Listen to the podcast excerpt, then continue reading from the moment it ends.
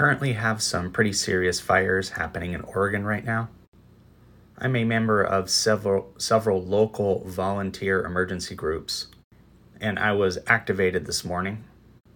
This message isn't to talk about me, but if you've ever heard me talk on this subject before, you know that I believe that every person out there should be doing their part to help their community, give support where needed, and make a positive difference. For those of you that know me, you know that volunteering has been a part of my lifestyle. I'm not here to tell you what you should or shouldn't do, or that you must do anything. But you can ask yourself who's going to step up? Who's going to make the change that's needed? That's right, it's you and me. So you could take a look for yourself and just maybe see if there's more that you could be doing. Because your help does make a difference. Jason Widrow here. You have a great day.